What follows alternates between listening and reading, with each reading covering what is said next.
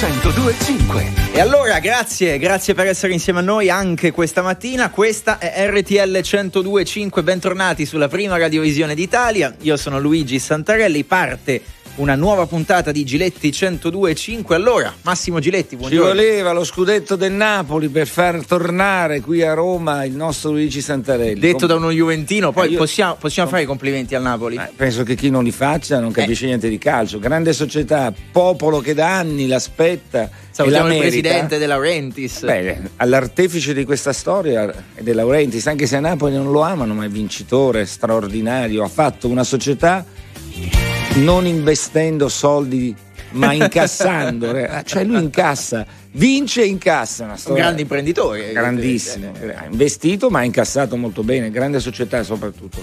Allora, partiamo questa mattina, chiaramente insomma, abbiamo festeggiato molto il Napoli, lo faremo ancora nel corso della giornata, ma stando come sempre sui fatti della settimana e purtroppo in settimana siamo tornati a parlare di brutti fatti di cronaca, molto a Milano in questo caso, ma non è solo Milano eh, relativi a eh, violenze e in generale sensazioni di sicurezza che da parte di alcuni italiani manca, cioè alcuni dicono, nonostante i dati ci dicano che negli ultimi anni i reati sono sempre diminuiti e tu lo allora, sai bene. Allora è vero. Questo lo dice anche il presidente della prima sez- Corte eh, di Cassazione, eh, Curzio. No? Ma hai dati, poi la realtà è qualcosa di diverso, è quello che percepisci, cioè quando oggi fai una domanda a una ragazza, se vai in giro intorno alle nostre stazioni o di sera sei serena quando torni a casa da sola? La risposta è no, e non può essere che no, perché purtroppo questo è. Che poi siano diminuiti statisticamente, certo, può darsi, può darsi, ma la sensazione è che ci siano interi quartieri in mano a qualcosa che non è legalità. E credo che dirlo non sia di destra. Anzi, lancio una proposta. La sinistra dovrebbe avere il coraggio di entrare, di non lasciare alla destra il tema sicurezza, perché se no fa un errore. 300 secondi con Piero Chiambretti. Buongiorno, Buongiorno Massimo, eccomi. Eccolo lì, irriverente, trasgressivo, senza rispetto per i potenti. Piero Gamberetti rientra, per quanto mi concerne, sul podio dei creativi, dei geni televisivi. Però non tutti sanno che in realtà lui è considerato da molti il padre putativo dei giornalisti d'assalto. È così? Ma certamente sono stato, non sono stato il primo, perché c'è sempre uno prima di te in qualche maniera nella storia, però se, se non certo. sono stato il primo sono stato uno dei primi che ha cercato di portare la televisione fuori dagli studi, cercando di evitare le, le interviste abbastanza combinate, ma non per forza legate a un copione, legate a un fatto di educazione, cioè quando uno invita una persona in uno studio ha un rispetto perché questo è già avvenuto, quindi sei in qualche maniera anche un po' più frenato. Invece per la strada, senza un appuntamento, si è liberi di scappare, le reazioni sono indubbiamente più, più efficaci. Poi chiaramente col passare del tempo è diventato un cliché che si è trasformato come tutte le cose in, in, in, qualcosa che hai già visto, ma all'inizio era veramente eh, qualcosa di, di, fuori dal, dal coro, come, come si dice. Poi il resto, come sempre, è storia. Sì, vabbè, però se uno come Santoro arriva a dire al Tempio, ai suoi redattori, me lo ricordo benissimo, voglio uno come Chiambretti, voleva dire che voleva qualcos'altro, non banale, uomo che andasse oltre le, apparenze, le apparenti verità, è così? Cosa voleva Credo dire? Volesse dire più semplicemente una televisione eh, che non c'è, perché quando io sono arrivato alla corte di Angelo Guglielmi, direttore di Rai 3, in quella rete che ancora oggi vive lotta insieme a noi, nonostante non ci sia più Angelo e la televisione sia totalmente cambiata. Quando io arrivai in quella televisione eh, il, il, messaggio che, che, che girava tra, tra, tra, i corridoi era quello portiamo in questa rete quello che non c'è.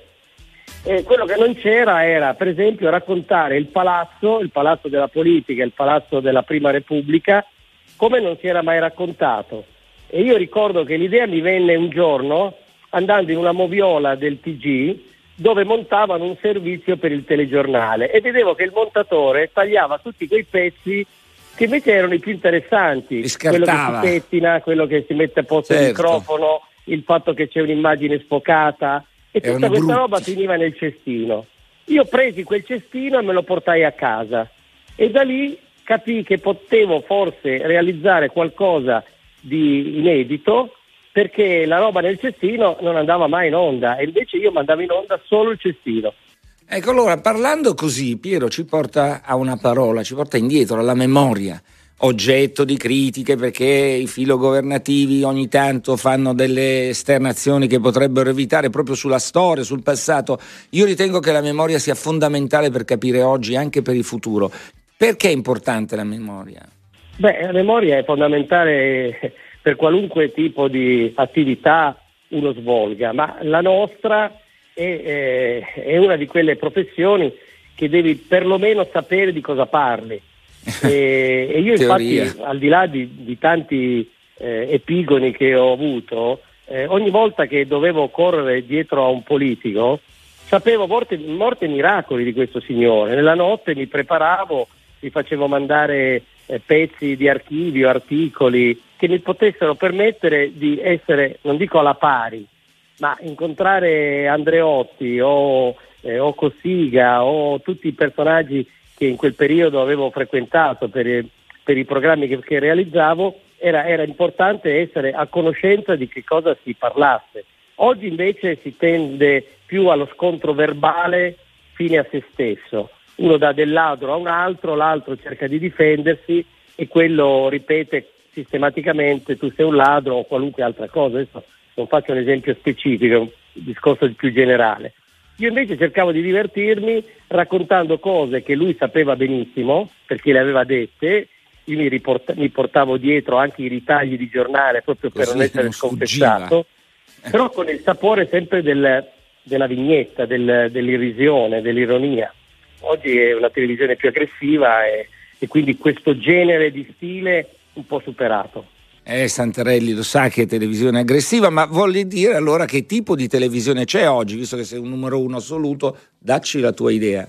È una televisione bloccata, i palinsesti delle televisioni italiane Fermi. da più di dieci anni ripetono praticamente il, lo stesso genere di trasmissioni, replicando se, ste, se stesse all'infinito perché ci sono meno soldi e, e, e peraltro c'è anche meno coraggio nello sperimentare cose diverse da quelle che bene o male ogni anno permettono alle aziende televisive di reggere il, il confronto con il mercato. Quindi c'è una televisione sicuramente meno, meno, meno diversa, meno eh, sperimentale, meno divertente, tutto meno, tutto meno. Ecco, ma quando io prima ri- parlavo, dicevo che ti ritengo uno dei geni creativi della nostra televisione, mi riferivo proprio al fatto che tu, se uno andasse a scorrere l'elenco dei successi che hai fatto, anche dei non successi a volte può capitare, ma tu ogni anno praticamente tendevi a cambiare il tuo prodotto, quello che offrivi in televisione. Questa è la vera forza di Piero Chiambretti, che quindi è all'opposto della televisione di oggi, chiaramente. Ma a me il Messico mi portò fortuna perché io andai pensando di rimanerci. Quando sei andato in Messico parti subito da là. Che eh. ci furono delle combinazioni che ancora oggi non, non, sono state chiarite, cioè quelle che tu ti giri e non c'è più nessuno. Io lavoravo alla RAI, mm, dalla quale non pensavo di dover mai abbandonare eh, diciamo, la posizione perché sono a mio modo un aziendalista e rispetto sempre le persone che mi danno da lavorare. 15 anni di televisione, di RAI, un giorno mi giro non c'è più nessuno. E a quel Come punto mi sono capita. sentito fortemente in difficoltà e ho detto, beh, non dico che cambio vita, però è meglio che, che stacchi un attimo la spina. E così me ne sono andato in Messico. Poi per una combinazione invece fortunata sono stato richiamato eh, a, a, partecipare a un festival di Sanremo come giurato di qualità, come giurato di qualità e io colsi l'occasione al volo, tornai dal Messico per fare questo giurato che poi non feci perché mi inventai al Festival di Sanremo della Carrà un, un controfestival nel festival, l'insaputa di Raffaella dove avevo organizzato nella notte de, prima della prima Sabotaggio il festival della canzone napoletana all'interno del Festival di Sanremo e da lì io sono ripartito. Però indubbiamente quello che ti posso consigliare è intanto di essere orgoglioso prima di tutto di ciò che hai fatto fino ad oggi e che questo momento di pausa ti deve rafforzare perché vuol dire che hai fatto bene. Questo è. Grazie per le tue parole. Mediti di andare all'estero sì, anche tu, ma. Eh, vado, eh, come dici, è partito la storia del me. Però gli chiederei, voglio che tu mi risponda però su quella domanda. Sei esatto opposto. Oggi si fa una TV bloccata, dicevi prima. Tu hai fatto altro. Io per quello dicevo che sei un genio creativo.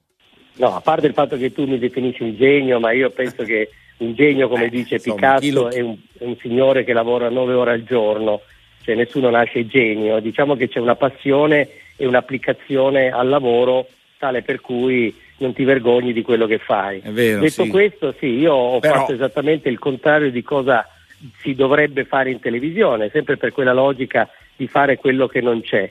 Eh, ripetersi significa eh, assestare una, un appuntamento, uno stile, una faccia e diventi rassicurante per il pubblico. Cambiare continuamente vuol dire ripartire sempre da capo e rifacendoci al discorso della memoria, non parliamo della memoria televisiva, la memoria televisiva non esiste, tu fai un programma di successo, di insuccesso, quello che ti pare, sì. la settimana dopo la prima domanda è allora adesso cosa fai? Cioè, è già passato tutto, quindi è evidente che io forse ho sbagliato tutto nella mia vita, ma anche tu, eh, di cui non voglio parlare, ma non posso non, non ricordare la tua, la tua scesa in campo in una trasmissione importante che oggi non c'è più ed è comunque una cosa secondo me spiacevole per i telespettatori oltre che per quella che si potrebbe definire la libertà di pensiero.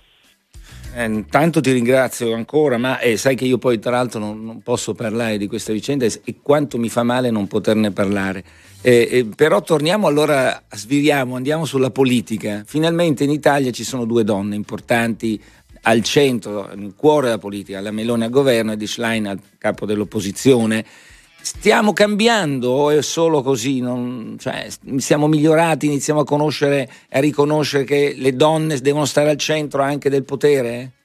Beh, io soltanto tre anni fa ho realizzato un programma per due anni che si chiamava La Repubblica delle Donne.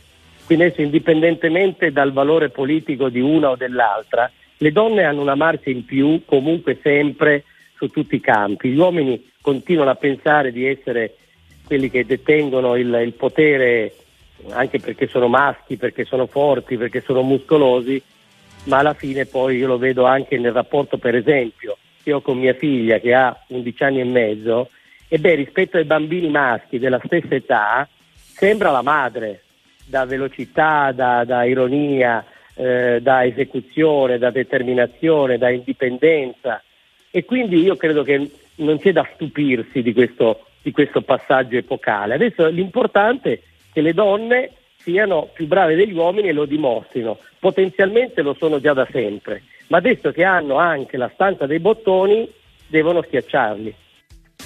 Allora, torniamo invece al tuo recente successo, Canale 5, la TV che aveva come protagonisti i bambini, 101 erano. Allora, eh, ogni tanto mh, vengo accusato da qualcuno, da qualcuna di essere molto fanciullesco, che personalmente io lo ritengo un valore, eh, no? Che, che, che, ne pensi?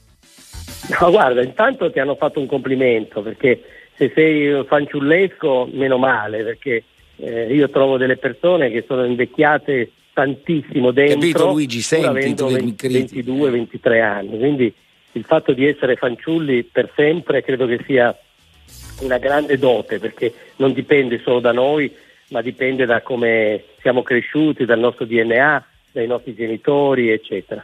Per quanto riguarda il discorso dei bambini di per sé, quello che a me è piaciuto in queste tre puntate speciali fatte su Canale 5 è che eh, qualunque cosa noi abbiamo proposto ai bambini, i bambini hanno reagito con la totale, mh, mm, chiamarla ingenuità sarebbe limitativo, ma con la giusta, con la giusta tensione per dire sempre la verità, cosa che nella televisione mh, mm, diciamo è un optional, in qualche caso è stato detto, ma molte volte la, la verità, sempre che esista, le verità sono mille, quindi sono mille e quindi nessuna però quella dei bambini nel bene e nel male è sempre quella vera, cioè i bambini non hanno preconcetti, non hanno sì. tessere di partito, Questo non hanno posti da difendere, non hanno amici per cui bisogna fare attenzione a non metterli nei guai e quindi qualunque cosa diranno saranno sempre eh, come dire, all'altezza di dire una cosa pulita, senza filtri.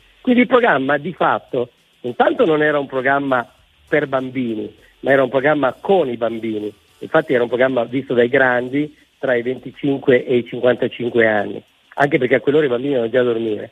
Ma la cosa più interessante è stato un tentativo di una trasmissione sulla verità. E allora, la verità, eh, la verità, la verità. Sono contento di aver ascoltato Piero Chiambretti, di averlo avuto ospite. Non è mai facile avere le star televisive. Eh. Grazie per essere stato con noi, Piero. Un abbraccio, ciao. Max, sei forte, ciao. Ciao, ciao. Grazie, grazie a Piero Chiambretti. Andiamo in pubblicità sul fanciullesco. Beh, eh, Beh dai. Hai, vogliamo dire l'età che hai, perché è giusto dirlo, perché Sì, si- ci scrivono anche delle signore che sono interessate. Sugli 90 saranno ormai. Eh, Va bene, allora, eh, come detto, andiamo in pubblicità e poi ci sono le vostre telefonate, come sempre, chiacchieriamo con voi allo 02 25 15 15, a partire dalla domanda che ci siamo fatti, che mh, comunque riguarda la politica, la sensazione di sicurezza che abbiamo in Italia, sotto casa, a uscire per strada di notte. Prima citavamo una- un sondaggio che è stato fatto qualche giorno fa, lo Eh. riportava il Corriere della Sera, una donna su due, che non è poca, ha paura di uscire la sera da sola nelle zone in cui vive. Per gli uomini è il 30%, un po' meno, però una percentuale significativa, insomma, qualcosa vorrà dire. No, ma eh, ripeto, poi tu le statistiche le puoi fare e puoi anche aver ragione rispetto a un calo, per esempio, degli omicidi, ma ci mancherebbe altro. E Noi non stiamo parlando di fatti gravi o gravissimi, stiamo parlando della sensibilità delle persone, dell'ansia delle persone, della paura, a volte probabilmente anche creata dai giornali. Eh, perché com'è possibile che i reati calino e che la nostra paura aumenti? invece? Dipende quali tipi, guarda, di reati. No, chiaro, Omicidi sono calati rispetto agli anni 90, certamente. Non i femminicidi, per esempio. Eh, quindi io ritengo che basta farsi un giro, un famoso politico da solo, senza scorta, si dovrebbe fare un giro intorno a delle realtà a rischio. Ci sono interi ormai quartieri delle nostre grandi città in mano agli extracomunitari. Io per gli extracomunitari lo faccio, lo dico in modo molto garbato, ritengo che siano una risorsa fondamentale per il paese, quindi la destra deve capire che deve creare un ponte verso l'Africa, l'Italia deve farsi ponte verso l'Africa, ma in senso positivo, perché se tu porti all'interno del tuo paese delle persone e le lasci allo sbando, non possono altro che delinquere. E questo, l'incapacità di gestire di tutti i governi che noi abbiamo avuto in passato, la grande parte de- delle persone che arrivavano dall'Africa, da- dagli altri paesi, ha portato poi a un senso di ansia, di paura, che è degenerata poi con fatti che vengono ovviamente buttati sulla cronaca. Quindi o capiamo che l'immigrazione è una risorsa vera, Oppure sbagliamo, lasciamo solo alla destra il fatto che, ecco, c'è una stuprata, una donna stuprata, eh? ecco, ah, contro l'immigrato, e quindi si crea una, quella solita generalizzazione che è drammatica. Questo è l'errore, cioè la sinistra in questo caso dovrebbe andare in soccorso della destra e dire ci mettiamo insieme e capire come possiamo fare. Eh, beh, ma il pa- il- voler bene a un paese vuol dire sui temi che ci sono. Questo è un tema da cui non, non esci facendo i muri, non ne esci, perché i muri sono sempre stati abbattuti, sono sempre stati superati. È facile entrare nel nostro paese, siamo un posto in riva al mare, arrivano con le barchette da. coi pedalò ancora un po' arrivano, capisci? Cioè, allora prendiamo atto, risorsa per la nostra. ma pensiamo solo alle persone che stanno a casa con i nostri. eh, con i nostri genitori, parlo dei miei per dire, di mia madre, eccetera, sono stranieri molti. Chi va nelle campagne a farsi il mazzo, chi va nei ristoranti a farsi il mazzo, ormai la maggior parte bisogna aiutarli a integrarsi, invece noi li ghettizziamo e allora poi perdiamo il controllo di certe aree.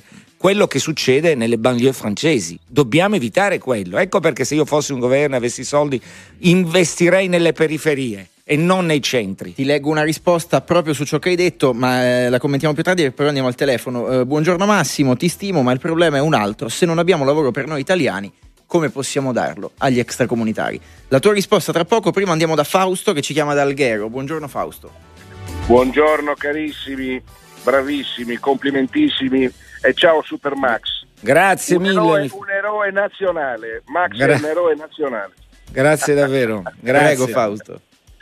Vai. Allora, io, io, ehm, la percezione mia, io vivo in una terra bellissima in Sardegna, eh, dove praticamente questi problemi non ci sono, però sono consapevole, leggo, vedo nel, nei, nei notiziari quello che accade eh, nel resto d'Italia.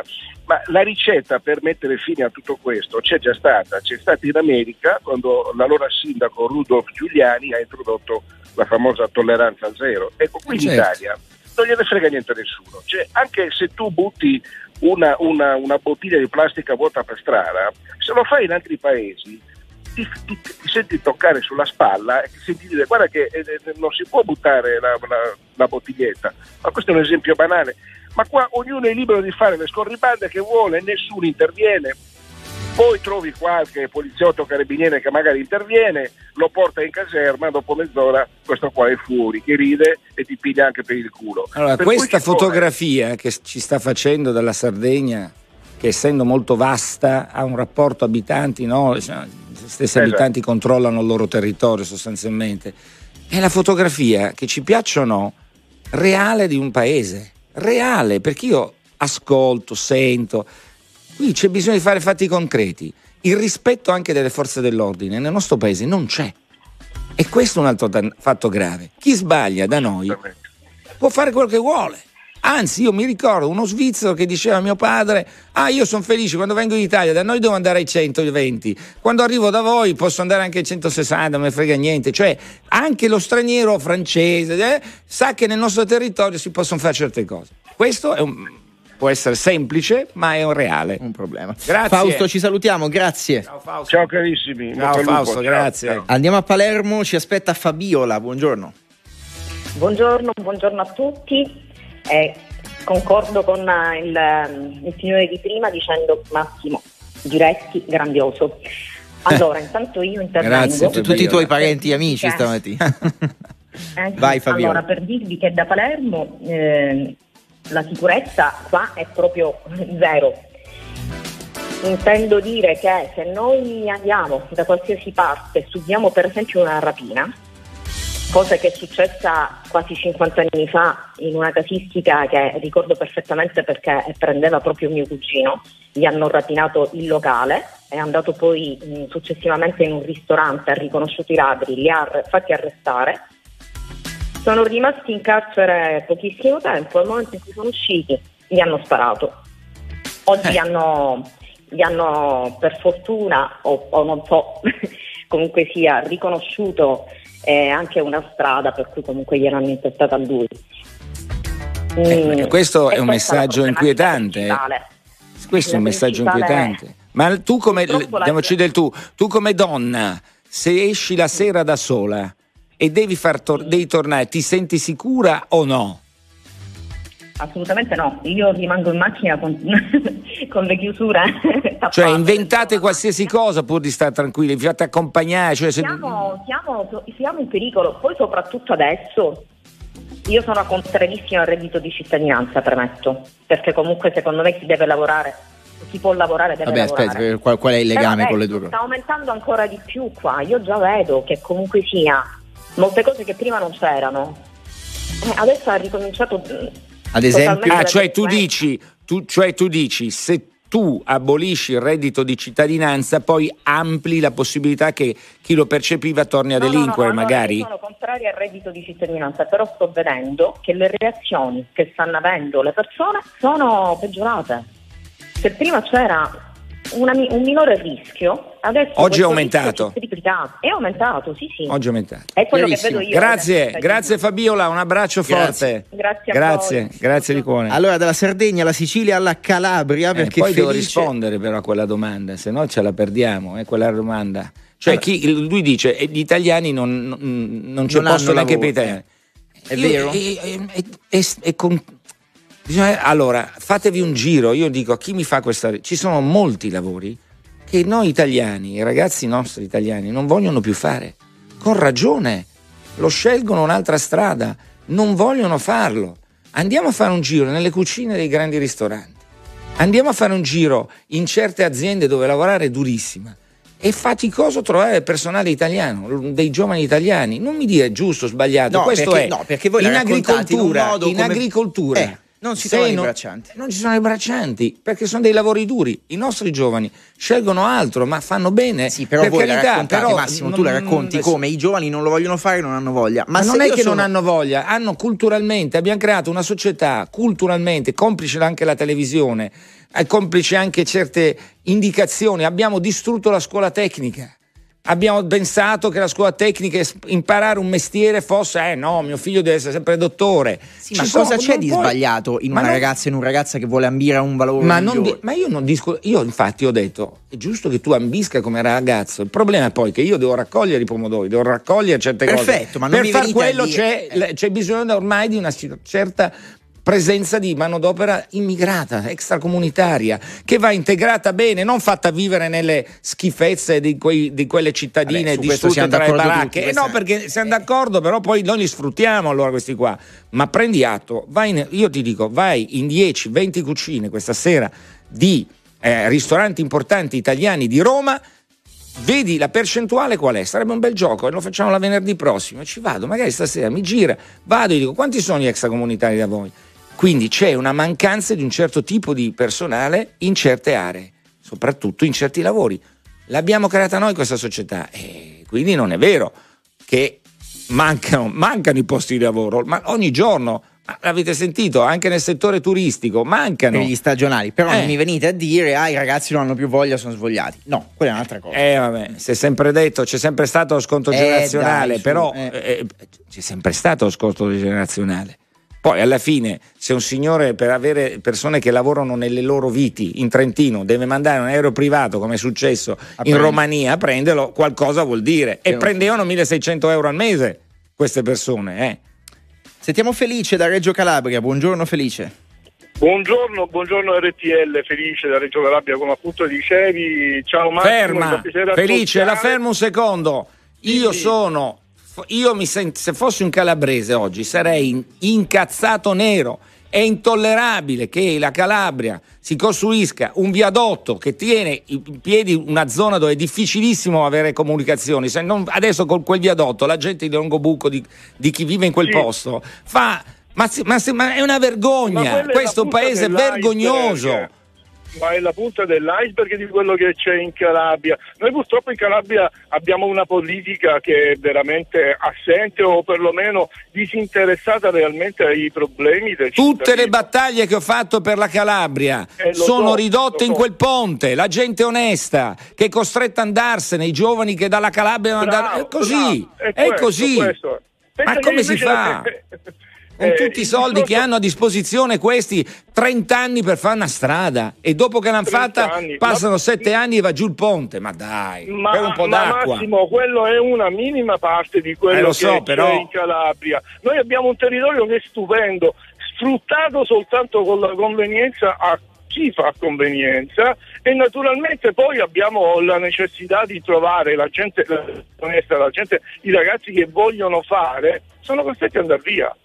E noi abbiamo una, una perdita di, di- di- di- ragazzi che effettivamente... Scusi eh, che ho deviato, ma eh, non, non potevo No, non no, farlo hai perché è una cosa.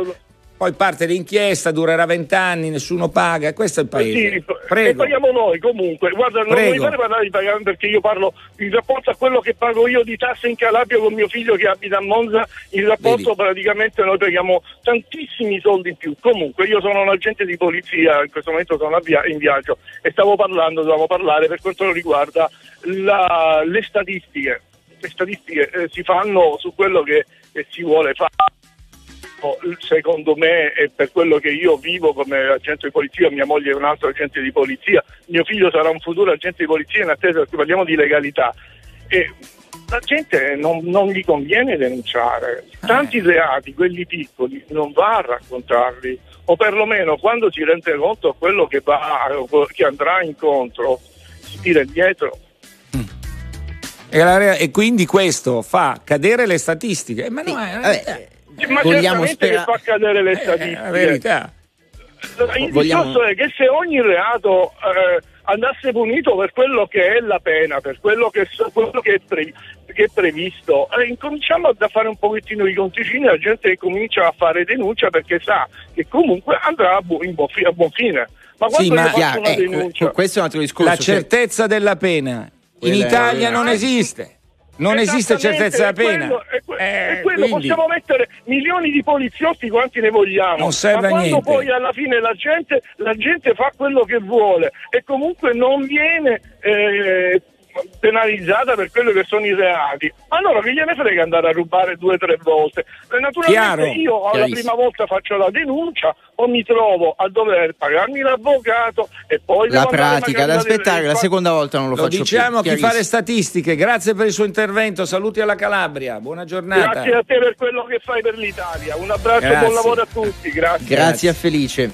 Ti hanno giustamente, cre- giustamente, cioè, perché io Vabbè, sono d'accordo con molti sta. che scrivono. Libera criticare. critica. Io sono per la libertà No, di ecco, stampa perché e di critica. La polemica che tu hai tirato in ballo, che a volte Sì. è troppo semplice, è i giovani, anche non giovani, non hanno più voglia gli italiani di fare certi mestieri, quindi siamo in difficoltà. Se però siamo così, non dico ricchi, ma comunque stiamo abbastanza bene da poterci permettere di rifiutare un lavoro da 1.300, 1.400, 1.500 euro, di poterci dire guarda no, io il weekend non voglio lavorare, vuol dire che sto abbastanza bene, che qualcuno mi mantiene con dei risparmi, Sì. Da potermi permettere di scegliere il lavoro. Quindi che male c'è in quel caso? Allora, io, io parto dalla base. Ci sono centinaia di ragazzi che incrocio nelle mie giornate, decine di ragazzi che fanno molti sacrifici, studiano, lavorano e cercano con ragione di ambire ad altro. Quindi i ragazzi che si vogliono sacrificare ci sono, non facciamo generalizzazioni. Io parto da un dato.